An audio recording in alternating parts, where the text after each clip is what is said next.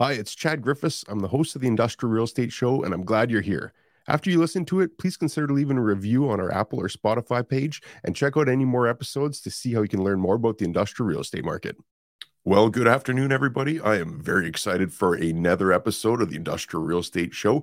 I've got a great guest coming on uh, today. His, his, name is Derek, and he's a architect with HAFS in, in, the U.S. So they do a lot of work in Texas and in Florida and all over uh, the U.S. And in advance of this interview, I put out a question on Twitter just asking what questions uh, people would ask for uh, an architect. And I had 18 uh, different questions come in. So we'll try to get through uh, a number of them. And then we'll also take any live questions that you have for Derek as we go through this.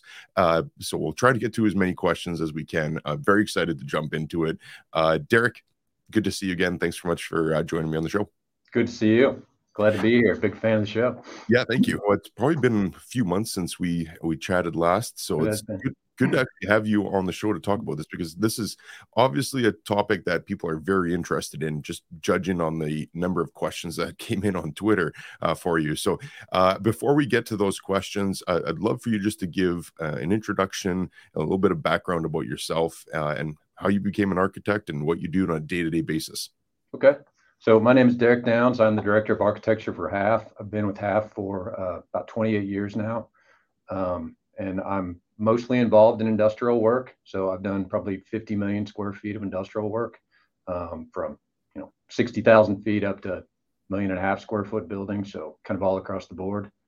Um, Halff is a, an employee-owned full-service engineering and architectural company. We've been we were founded in 1950 and we're headquartered in Dallas, Richardson. Texas. Um, we provide design services from 30 different offices in Texas and Florida and kind of all across the, the Southeast. And we have roughly 1,400 employees. Um, we really strive to uh, do integrated design. And that's where we think we add the most value when we can have both architects and engineers working together on projects. And, and we really feel like that's what sets us apart from our competitors and, and adds the most value to our clients. So that's a little bit about me and about Halff. Thanks for that introduction. And actually, that tees up a question uh, that I already have on it. What's the difference between an integrated one where you have the engineers and the architects presumably under the same house versus, and I, maybe the terminology is a little bit different, but would it be a non integrated design if you had them in different firms? So uh, I would say that most of the time, the architects and the engineers work um, in different companies. So they're working together, but they're not all under the same roof. They're not kind of all marching in lockstep the way we like to be. Um, so we think that by pulling together all of the right people at the right time, you know, pulling in the architects and the civil engineers and the structural engineers, getting all those people in the room, and, and when we're all working together, we can solve issues a whole lot quicker than we could, even if they we were just consultants it's a it's a little bit different mindset because we can kind of set our egos aside and, and really focus on the common goal of of accomplishing what the client wants to accomplish. Hmm, interesting. So with 50 million square feet uh, that you've been involved in uh, from 60,000 to one and a half million. That's the full spectrum of industrial real estate development there. I, I, think that that's why there are so many great questions that came in. So we'll start pulling up some of these questions uh, now. And then I'd also encourage uh, anybody that's tuned in live to this, if you have any questions as we're going through this, uh, if you'd like Derek to elaborate, uh, on any of this as well, we're more than happy to take live questions as well. So just put that into the chat. Uh, so I I went through uh, after all these came in and tried categorizing them so that uh, some of them were were very similar types of questions, and then I also just put an emphasis on I think the ones that were most uh, most topical uh, at the moment. So we'll we'll try to get through all these. Uh, if you have a quick answer, by all means, you can answer quick. If you want to expand on it, uh, and then I might even have a follow up question as well, Derek. Okay. Uh, so first question came in from Herman. Uh, how have things evolved uh, in the space since you first started? And and just correct me if I'm wrong, but did you say 28 years in the business? 28 years. So uh, almost three decades. Uh, th- so I thought that'd be a good one to tee up. How have things changed in 28 years that you've been an architect? Thanks for reminding me how old I am right at the start of it. um, certainly the biggest thing is size. Um, you know, when I first started doing industrial, a 400,000 square foot building was a big building, and, and now it's kind of a small one. Um, so, I mean, there's that. The clear heights have gone up, the bay spacing has gone up. So, kind of everything is bigger than it used to be. Um, it's really interesting. You know, back in the day, like I said, a 400,000 square footer was big. It was probably 24 foot clear on hmm. average. Now we're talking about the other day, I was meeting with a client. We were talking about a 400,000 footer and we are debating whether or not it should be 36 or 40 foot clear. So, I mean, it's not just the size, it's the overall volume. It's just gotten enormous as well. So, that's the biggest change. And, and that's that's kind of what I was uh, thinking that you'd mentioned, just because I've I've noticed the same thing over my career, uh, is that that has been prevalent. So I think that leads into the next question that uh, is from Matt. Uh, what are some specs that drive value? And he gave a couple examples of truck court depth, amperage, ceiling heights. Definitely clear height. That's the biggest one. Um, everybody's looking at racking and you know if you're going from a 32 to a 36 to a 40 foot clear you can get another level of rack in there. And so it it increases the volume and the amount of space you have. Truck courts are getting bigger. You know the trucks have continued to get a little bit bigger. So the truck courts seem to get bigger. And then there's um, trailer storage is kind of a big factor as well. You know everybody wants to have some trailer storage no matter what the size of the building it seems like. Adding trailer storage just adds quite a bit of value so that must have changed quite a bit over the years where truck storage or trailer parking wasn't prevalent called 20 years ago. Yeah it really wasn't. What, so how are you designing for that? Like is there a, a, number that you think needs to be there in terms of how much additional yard you have? Or is it just added on to the truck court depth so they can park it at the other end? So it's usually added onto the truck court depth. So you know eh, here in texas and an average truck court would be 135 feet or so. And then we'd add maybe another 50 or 55 feet on top of that. So 185, 190 feet is the new kind of depth for a truck court, including trailer storage. That's that's pretty crazy because you write. Like especially some of the older buildings uh, that that perhaps weren't built to that 135 foot depth length. If if they were only 120, call it. Not only is it going to be challenging getting a, a, a, large 53 foot trailer in there, but now you have no additional place to store it uh, uh, if if you wanted to park it. So uh, so you're seeing more at 185, 190 feet from basically the building to the edge of the yard. Yep. Fascinating. Uh, and then what about uh, the other one that I wanted to get your thoughts on with that were were amperage because I I've I think that power is going to be even more critical going forward with just the electrification of everything. Seems that uh, automation inside everything's just requiring more power. Are you is that becoming more of a factor now when you're designing these larger buildings? Yeah, it is. Um, you know, the base building doesn't have a lot of load typically, so we'll we'll kind of design for one transformer, but then we'll put in you know, extra conduits so we could drop in another one or two or three or four additional transformers. Um, the buildings themselves don't tend to be real energy hogs. You know, if we're using LED lighting and and you know, there's not a ton of office space in these things, so they're really pretty efficient buildings overall.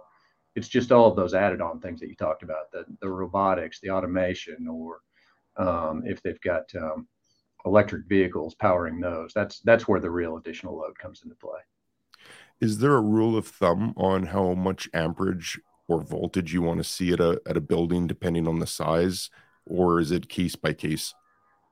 It's really case by case. Um, you have to meet with the, the the power provider and and they're not going to especially on a spec building they're not just going to give you as much power as you want. You've got to justify it because you know you're fighting with every one of their customers for power. So they're going to give you the minimum amount that that they can and you've got to prove that you need more. And so that's why the shell building ends up just having a single transformer a lot of times. Uh, closely related to that, then I guess is is solar. Uh, so, is are you seeing more buildings being built with solar now? Uh, and if so, can that add additional power, or is it more meant to substitute the power from the grid? We haven't done any solar. We've done a lot of studies for solar, um, and honestly, just none of them have penciled out so far. Yep. And um, here in Texas, especially, the energy is relatively cheap still, and so um, they just don't make economic sense. So if you're looking purely for return on investment, solar is not quite there yet. I think it's probably close. And I mean, if we ran a study today versus two years ago, it's closer than it was. So it may be just another couple of years before it really does make sense. But we're absolutely bulking up the the roof loads so that it can take on solar. Down the road on on most of our projects. So we're looking at it. We're planning for it in the future, but it's not going in in the base right now and it's largely economics as opposed to uh, uh, any other reason because there was a couple questions that actually came in on LEED certified buildings and net zero buildings uh, it, it, was a little bit further down Wyatt if you don't mind even scrolling because maybe that that's a good topic just to get your thoughts on now uh, i think it was both joe and uh, Joe and Don uh, both asked, uh, "How do you design a net zero building? uh, what's the additional cost? And then Joe asked if LEED certification adds value to an industrial building. So, notwithstanding the fact that a lot of these solar projects might not make financial sense right now, is there additional value or are you seeing an appetite for companies to build at a net zero basis or to try to become more environmentally friendly, even if it results in having to pay more? We haven't seen any net zero buildings yet. I think that'd be that'd be a real business decision that an owner would have to make because it, it would be a pretty substantial impact to them on terms of first cost. Um, we do LEED buildings all the time, and, and that absolutely adds value. And there's there's a lot of low hanging fruit in LEED that we look at. I mean, we look at um, improving the the building envelope and and looking at water efficiency and all of the things that are in LEED and and I mean solar power or renewable power um, it's a long ways down that list. So you can do a whole lot of things before you get there and still achieve LEED certification. But net zero is kind of a different animal altogether.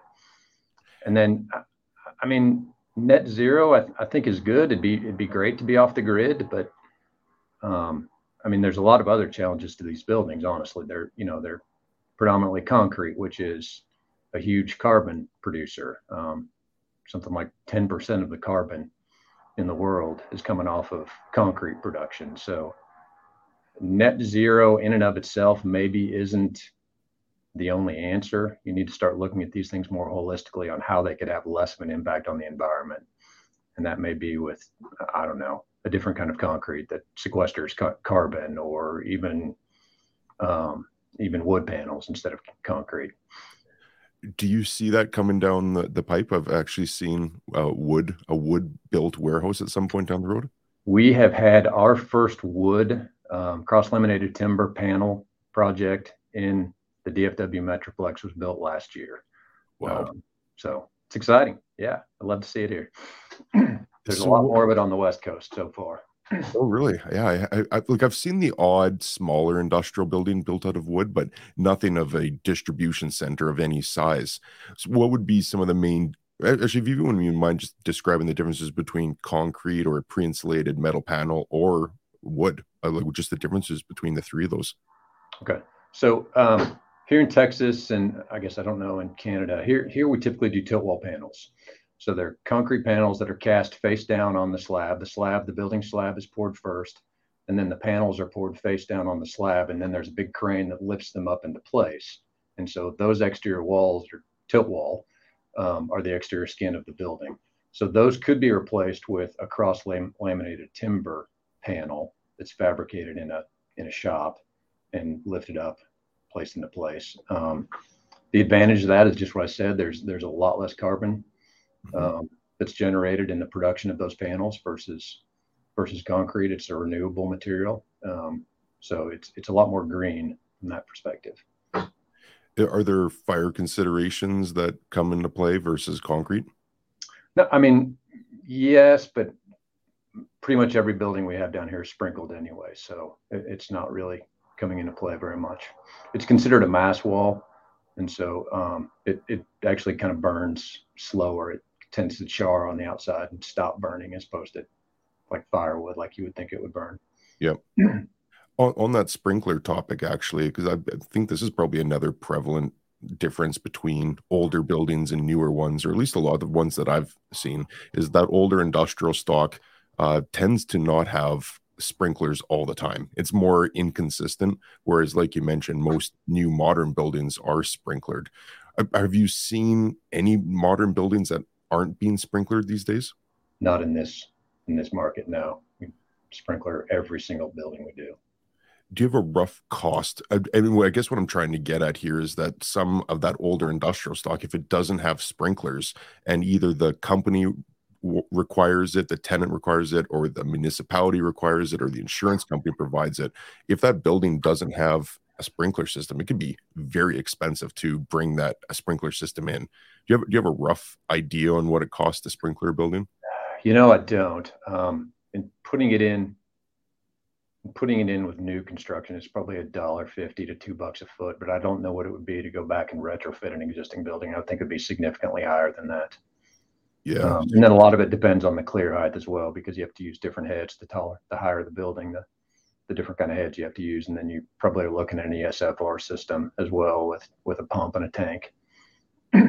so if you're a dollar fifty to two dollars a square foot for to add it to a new building, and presumably it's more expensive to add it to an older building, I, I guess that just gives someone an estimate of cost uh, on what it what it could be at the very minimum. So I, I, I always just always stress that that uh, be aware if you have an older industrial building it doesn't have sprinklers, it, it, can be problematic for the next tenant coming in, and especially if you compare it to a modern building, which probably has higher ceiling heights, large, uh, wider truck depths, uh, sprinkler, all the things that an older property doesn't it becomes at a disadvantage compared to some of those new buildings. So, uh, yeah, thanks for uh, elaborating on that.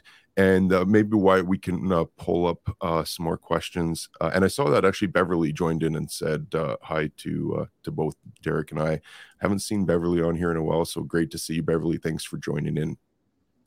so back to some of the questions, and actually, while we're on there, I, I, the one below this one, and then we'll scroll back up to get to some of the other questions. Uh, but from Urban Planner, actually, if you can just scroll up, Wyatt, to the one that we right there. Yeah. Uh, so, what are some cheap and easily constructible design elements for improving frontages and making the buildings architecturally interesting? And just before you answer that, too, Derek, I, I think most people are familiar with industrial buildings being rather bland, uh, concrete exteriors. They're built usually just for a, a, the singular purpose of of what's going on inside with very little attention given to the outside at least historically. Uh, there's that old concrete bunker uh, image that might come to mind but there are uh, there is more of an appetite i've found lately that companies that do want to have more of a architecturally designed building on the exterior. Uh, so to uh, urban or urbane planners uh, comment are there any cheap or easy to do design elements to make the building look better on the outside well, first of all, let me just say in the Dallas market, the action, the industrial buildings are pretty attractive. So if you threw up the old school little bit of glass in the corner and and everything else was still wall, you may might have a hard time finding a tenant in the building. They're they're really pushing the envelope here in terms of the look and feel of the building. Um, we use a lot of glass on buildings.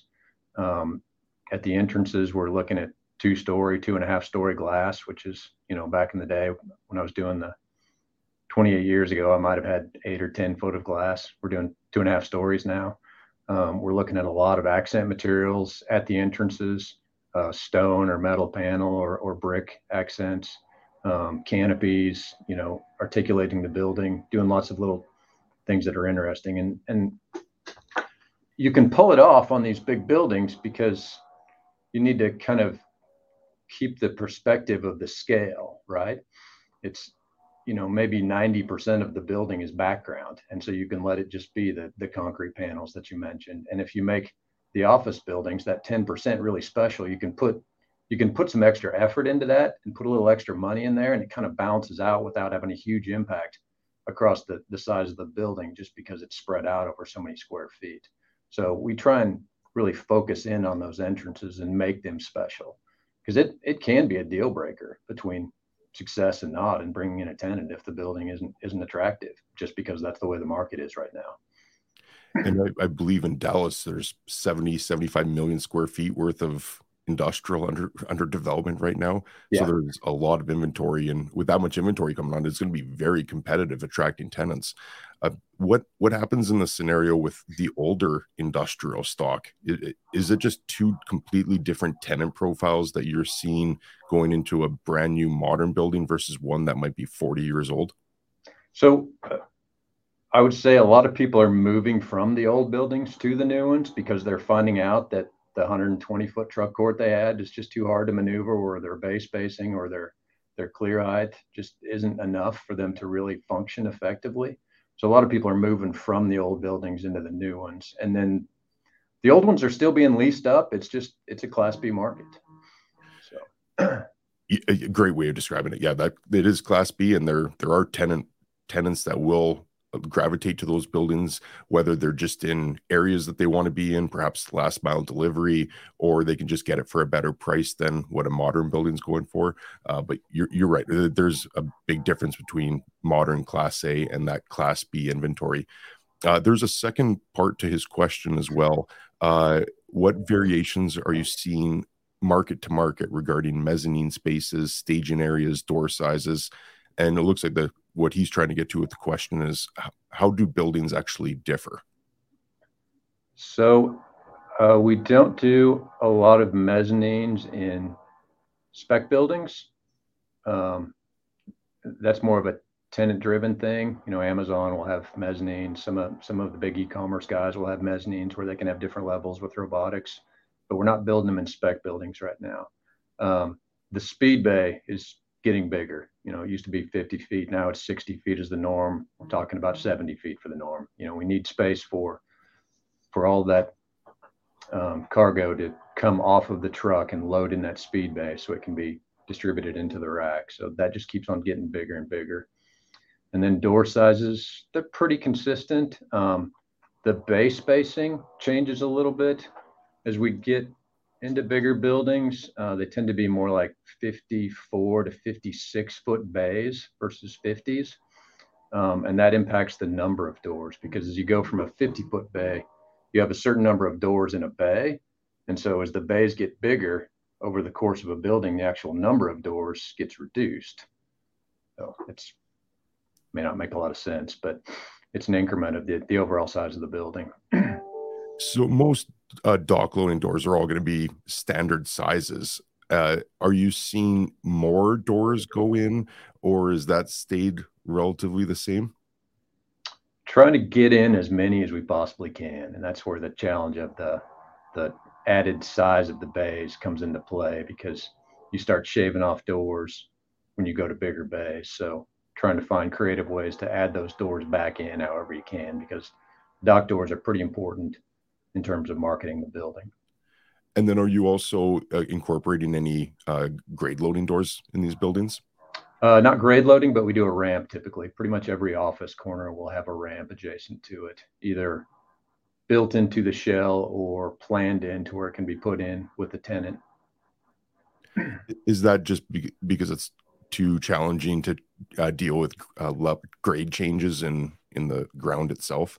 So you just kind of keep it the same consistent grade the whole way, and then and then you ramp one of the doors to to grade. Yeah. So we'll just ramp one door and have an oversized door, 12 by 14 door that's big enough for a truck to drive in, a small truck or a fork truck to drive into it. But yeah, shifting from grade level to dock high is a real challenge because we're trying to slope away from the building here in Texas as much as we possibly can to yep. get that. We don't do truck wells here. We do slope truck courts and slope the water away from the building as much as we possibly can. Which makes a lot of sense. What, are you seeing any standardization with column grids? Uh, because it's like it's going back to those older buildings, we might have seen buildings with like 30, 35 foot column grids, and now might might be seeing even higher 50, 60. Are you seeing, is there a certain width or depth uh, that you see in these column grids that are more standard? I think 54 is probably the standard right now. It gives a little bit. The, the reason why they expand out is so that you can have, when you rack the building, you've got, as you go higher, the, the fork trucks are a little bit bigger because of the counterweights in the back of them. And so um, you need a little bit more maneuvering room in the aisles. And so that's why you go from the 50 to a 52 or a 54 to get that few extra inches in each one of those aisles. So 52, 54, 56 are probably the standards that I'm seeing these days. Yeah, that's similar in my market. That over 50 is definitely a lot more common in in the more modern buildings. Uh, if you can pull up those questions again, Wyatt. Um, the one at the bottom there actually is another one from Don. Uh, which ties into this as well, is uh, what's the cost difference for each uh, four feet of added ceiling clearance above the minimum market standards? And I don't know if there is a standard that you're seeing right now, Derek. If it is it 32? I mean, I, am sure there's some debate, debate on there, but let's let's just even assume that it is 32, uh, or uh, yeah, 32. Let's and then let's say someone wants to go to 36 or they want to go to 40 is there a cut and dry number that you would say to them on what they could expect to pay no, there's really not. It's it's totally variable um, based on the building. Um, I would say for for average, 32 is probably what we're seeing for a lot of the single loaded buildings, the rear load of or the smaller um, front loads, and then jumping up to 36 is the average for smaller cross dock buildings, and then bigger single loaded buildings, and then all the way up to 40 for the big cross dock buildings. But it really depends on the size of the buildings. You're, you know, you're affecting the panel sizes, the panel heights, and and steel sizes, and then probably the biggest cost impact is a lot of times you're switching out the type of sprinkler system, and you're going to a more complex sprinkler system with every four feet of height that you add, and then 40 feet is kind of about the top. Um, now sprinklers have been tested up to I think 45 or 48 feet. I can't remember um, in terms of total height. So you're really kind of pushing the envelope once you get up into that 40 foot height. And that was actually the, the, my next question, and and it was mentioned in there, but we don't have to pull it up right now. Is is there a limit on on how high you can go with those? And it, it, is it possible to supplement the ESFR with in rack sprinklers, or is is there just a natural limit where ceiling heights are going to cap out at? I don't think there's a limit. I mean, they're they keep on continuing to test higher and higher, and they come up with higher pressure heads and more efficient heads. Um, you know, in rack sprinklers, if you can avoid those, you certainly want to. It just it's very limiting, and and um, the first time you have to reconfigure those things, it, it becomes a a cost inconvenience. So as much as you can have the sprinklers up at the up at the roof line, you want to do that but um, they're continuously tested by by Factory Mutual and the other testing groups, and um, they just continue to go higher and higher. So that's the driving force, but it keeps on driving up. Do you see that at some point in the future that we're talking about 60 foot being the, the new standard? Maybe that's 20 years down the road. Uh, but do you think we're, we're, the 40 foot buildings that, that we're looking at today might have to evolve to go even higher? Yeah, I think that's entirely possible. Hmm. Um, I mean, I, I, think that automation is going to drive that as well. You know, automated storage and retrieval systems are going to be want to be in taller buildings, and, and I think that's something that is going to be a big part of of projects as we move forward. We've done a couple of those, and they're they're fascinating. Um, we've got a done a nine level building ASRS that um, would have been a hundred thousand square or a hundred thousand square feet and by going up, we were able to condense condense that down to a 14,000 square foot floor plate. So, I mean, it's huge impacts. That was a cold storage space. So, we reduced the amount of building envelope substantially by doing that, and it made it much more efficient. So, it actually penciled out almost immediately in doing that. Wow. Yeah, that that's crazy to see. Even in our market, we had a Amazon came and did a, a five story uh, building yeah, so I, I think the numbers were six hundred thousand square feet, six hundred thousand square foot footprint, uh, and then five stories. So it was roughly a three million square foot building. Uh, but uh, the ASRS, the automated storage retrieval systems, uh, is, is integrated into the building, and there's very few people that are actually working in there.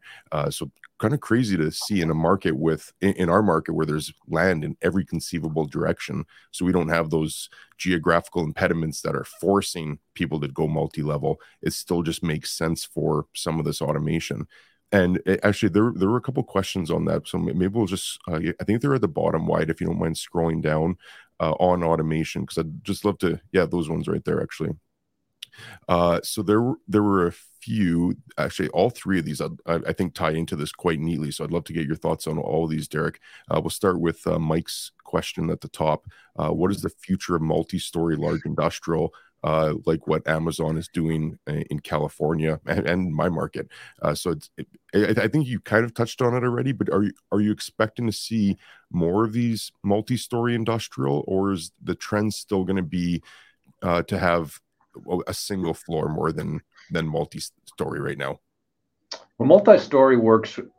It works for Amazon specifically because of their robotics, um, but it's not it's not the most cost effective way to store things. Mm-hmm. If you can if you can store in racks, if you can use an ASRS system, that's more efficient than all of the robotics. And so Amazon has their, you know, they have their game worked out pretty effectively, and that's why that's where the the mezzanines come into play. Um, I don't see a lot of folks other than the big e-commerce guys using multi-story when they can just go racking higher or like I said, go to an ASR system that can pull from racks that are higher and they can go deeper as well. They can stack pallets, you know, 12, 14 positions deep as opposed to a single deep um, like a rack would be. So I think that'll probably be more efficient for a more diverse group of users than than the Amazon model would be. Hmm. Interesting. Uh, so, question from Scott uh, How are you considering the possibility of logistics tech, such as robotics, becoming actual infrastructure in the building rather than a tenant build out? It's going to affect the bay spacing. Um, an optimal bay for robotics is more like 60 feet instead of the 52, 54 that we were talking about before. So, the, the bays are going to get a little bit wider, but then you again come up with that challenge of you're losing dock doors. Um, the floor slabs are heavier when they're supporting robotics and they have to be flatter. So um, you could build all that into a, a spec building. Um, probably the bay spacing would be the biggest challenge. It, it's going to add some cost. Um, so I don't think that right now there'll be a lot of people building spec with with uh, readily convertible into robotics buildings. I just don't think they'll quite pencil out yet until it becomes a little bit more mainstream, I guess I should say. yep. Oh, that makes sense to me. Uh, Wiley's question right below. Uh, and again, I tried to group these into similar categories. So it just kind of, I think, neatly leads into each other. Uh, how has automation and facilities changed the way these sites are being designed? How has technology impacted the design process? And or how are the buildings uh, being designed? So I, I, think a lot of overlap on that question, but uh, anything else to add to that? Um, okay. Um, one thing we haven't talked about is the uh, autonomous trucking. And I think that's going to have a big impact. Um, we haven't seen, at least in this market, we haven't really seen any of that yet, but I'm really interested to see how it's going to have an impact. Because in theory, the dock door spacing should be able to get tighter for autonomous trucks. They should be able to maneuver faster. The truck courts should be able to get smaller.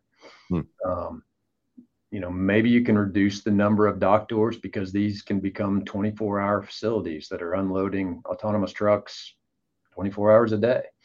And they're, you know, they're quiet, they're efficient, they're good neighbors. So it's all the things that people don't want to have happen with trucks unloading in the middle of the night could happen efficiently with an autonomous truck. So I think that'll be a big impact down the road. How far down the road do you think that that would be? I don't know. Um, they're testing a lot of trucks now. Um, I think it's probably five to ten years, maybe. Yep. Which goes by pretty quick for a tenant that's doing a five or ten year lease in yeah. a building. Yeah, absolutely. These have the potential of being electric uh, as well, uh, although the jury's still out a little bit on whether it's going to be as efficient as, as just like a diesel engine or or be able to have the pulling power. But uh, if electric semis become more prevalent, how how do those get charged as a, a in relation to the building? Like, do they get charged at the building when they're unloaded? Is there a charging station, or is that just completely off-site and independent of the building itself? I think it's better to have it off-site just because you don't want to be taking up a dock door position with it. You don't want it to be charging in front of a door. We did a park um, here recently that was 300 or so acres, and we had um, a spot that we'd laid out for sort of an autonomous vehicle queuing area where they could wait to get called to the, the individual buildings. And we had um, we'd plan for power at that location. So you could pull into a spot, queue up, wait for your time to be called, and, and you could charge the vehicle while that was going on. So it was all offsite, but we're trying to centralize it, and that improved the efficiency as well by doing that, by getting all of that into one centralized location as opposed to spreading it out over multiple buildings. Hmm. Interesting. Uh, so there's a few people uh, in the chat as well. I just want to uh, bring up because I think there was a question there. Uh, fellow, uh, what what are Dallas Dallas? Uh, are they Dallas Dallasinites? Dallas Dallasites. Dallas Knights. Uh, so, a fellow one uh, of yours is uh, Ron Rohde, who's a, a, lawyer and an industrial uh, investor uh, in Dallas. Uh, and he asked 60, 16 foot doors. So, I'm guessing those are like the grade doors that he mentioned. When you're ramping those doors, what height or what width are you usually making those great those ramp to grade doors? So we usually make them 12 by 14 in the base. So I think he may be asking for 12 by 16 instead of 12 by 14. I'm not sure why you'd want a 16 foot wide door. Yeah, I'm guessing it's probably 16 foot uh, high as well. And and I've had I've had a number of companies that if they're bringing in something specialized or or unique, uh, that they do need that extra two feet of clearance in there, and it's it's a lot easier to des- to design the building at 16 feet than to try and add it in after the fact. Absolutely. But I, I, I agree with you. Like 14 is probably more common, is what I've seen in my market. Um, Neil also joined in. Neil, thanks for joining in in the question. Uh, is it more difficult today to start a career as an industrial architect than when you started? And uh, what are the barriers to entry in today's world? I think it's probably easier. Um, honestly, everybody's doing industrial these days. You know, everybody wants to get into this market. It's the hot market. It's it's sexy, where it used to be dull and, and mundane. And um, you know, I kind of geek out on this stuff. I can I can admit that in this group. I, not the sort yes. of thing I want to admit to in a party, but so you know, I, I love these projects and the challenges that come with them. Um, but you know, we were seeing every developer in the world, every contractor in the world, every architect in the world wanting to get into this market because it was so red hot a few years ago. So it's slowed down a little bit now, and we're kind of weeding out the people that are going back to what they were doing before that weren't doing the industrial. But it's a lot more socially acceptable to be an industrial architect than it was 28 years ago.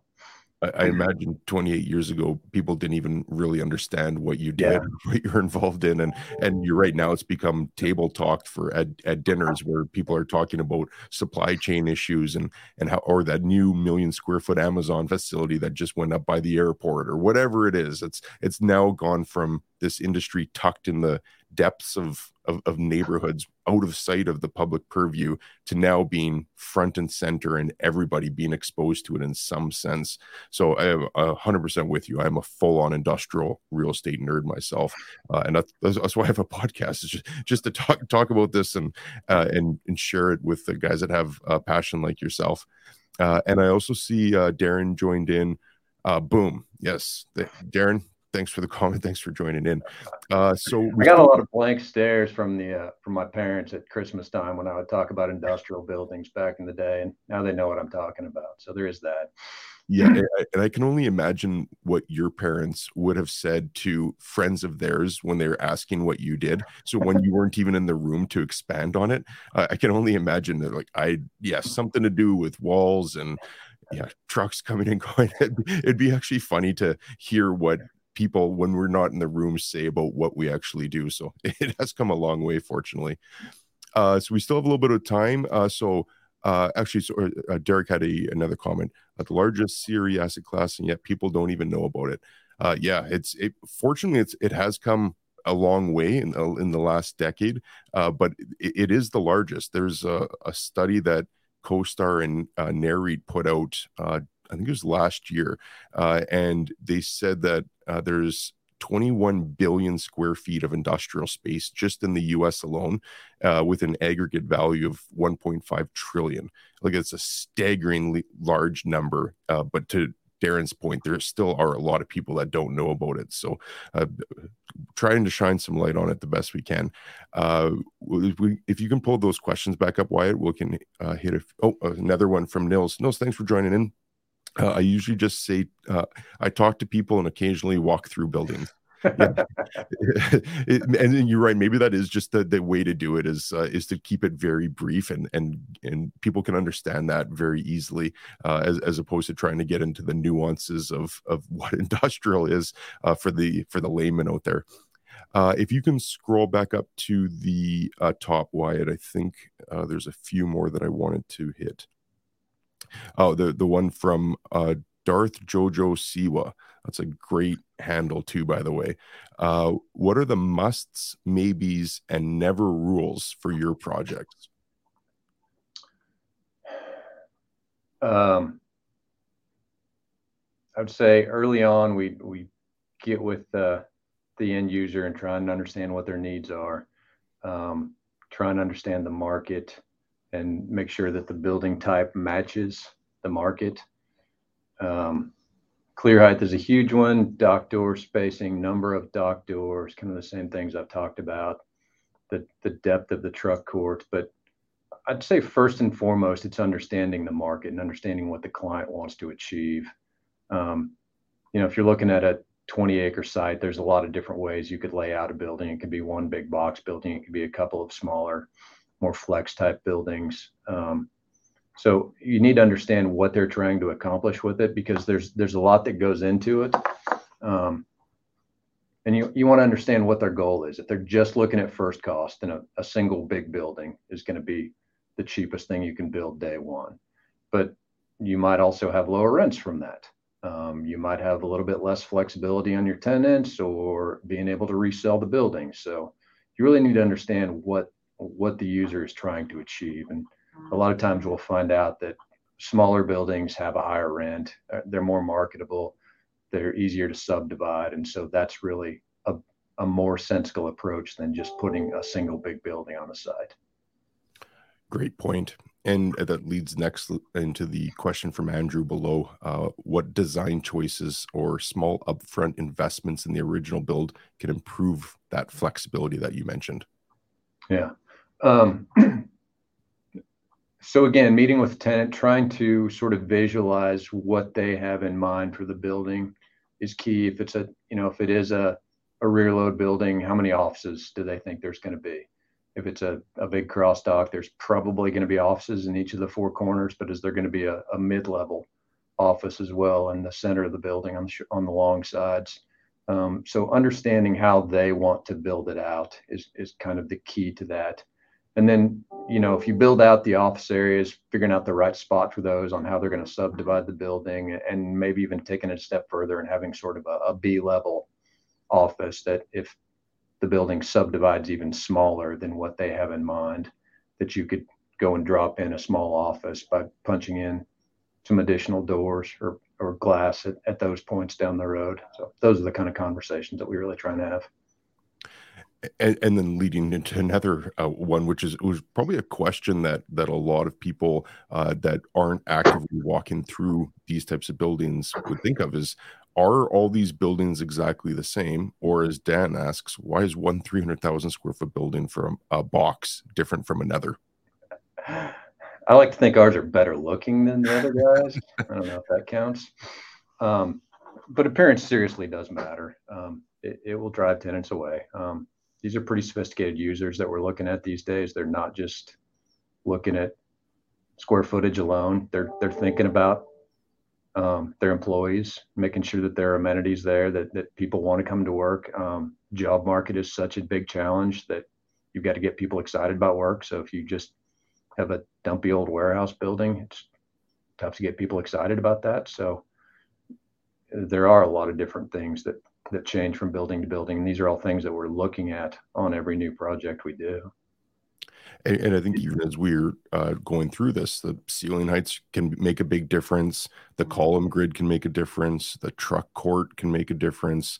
Uh, even the materials used inside the space, uh, because I'm, I'm, I'm guessing there most buildings will be built with a certain spec for concrete size for the slab, uh, whereas others might have a requirement to have even a higher capacity for that. So there's, uh, I, I, like how you emphasize that the exterior of the building does play a big factor as well uh, and then there's all the additional things that that go inside and I, I, get again tying into this pretty neatly is a question from Soren. Uh, what are the things that usually sell or kill a deal from a potential tenant? Um, I think it's flexibility.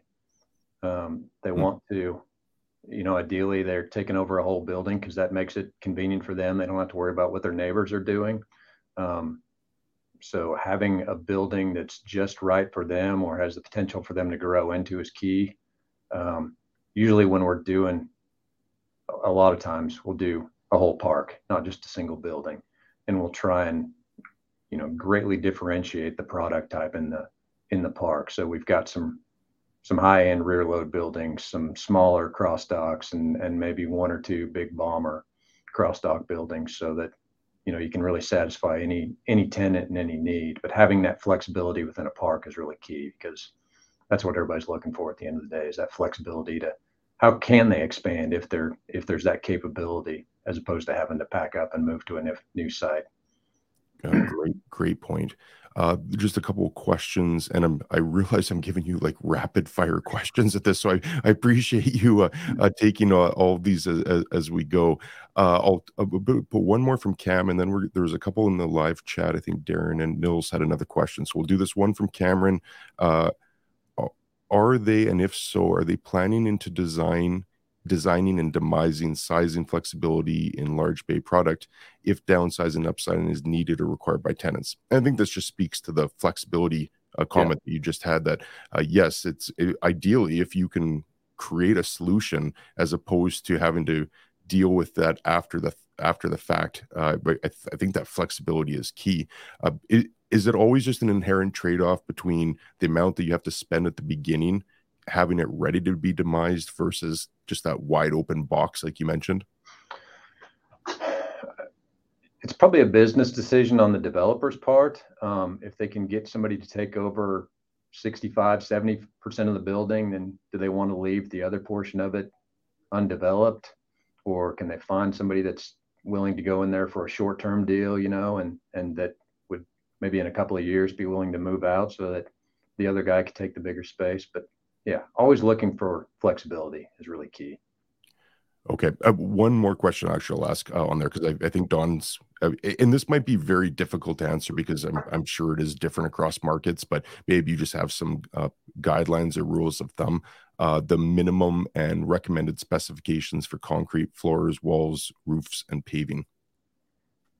It's going to vary for every single project. Um, probably the concrete floor is the most consistent. It's going to be six for a smaller building, seven for a bigger, as much as eight for a really big building for the the thickness of the slab. The the walls are going to be 100% based on the height of the building. They're you know they're very efficient, ultra efficient, but they they're going to get thicker as as the building gets taller. So that's going to be a pure design function. Um, roofs are based on the bay spacing. Um, we're always trying to find that sweet spot with the, the efficiency. You know, these buildings are all about efficiency. So trying to find the sweet spot on the, the structure for the roof um, in terms of the, the bay spacing and the efficiency there. And then paving is going to be local market driven.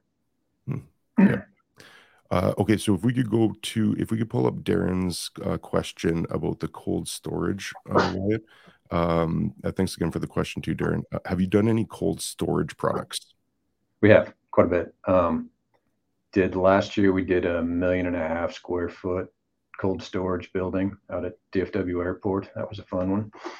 Um, I think that's the it was million and a half square foot, 42 foot clear. So I think it was the single largest volume cold storage space in the United States. Wow. So, what were some of the challenges and and things that went into a building like that? Then, um, probably the biggest challenge was the the uh, schedule. Honestly, we had um, we designed and we were teamed with a contractor, a local contractor here that was pulled in right from the start, and a developer. And it's it's a team that we work with a lot. So we had had a good working relationship with all of them. But we went from signing the agreement to them moving in in 10 months. So wow.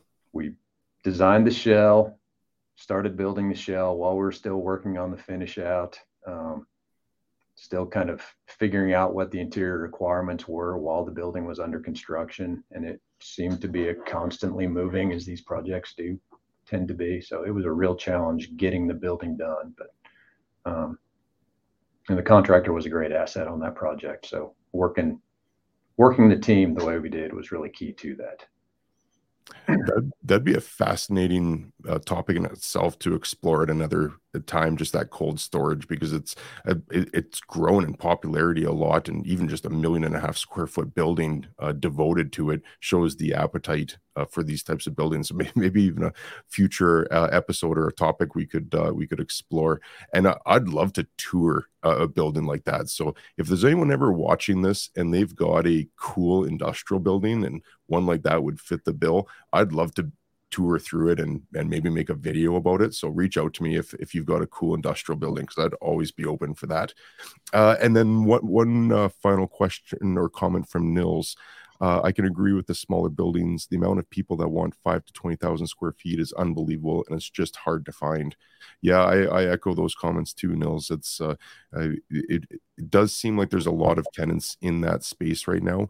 Uh, when you're looking at designing these buildings, Derek, uh, how, how, what base sizes do you typically like to have? Or is it, again, just driven by the demand? It's driven by demand. Um, five to 20 would be a real challenge to work around those those type of tenants. I, I think that they're going to probably get shoehorned into those older buildings. Mm-hmm.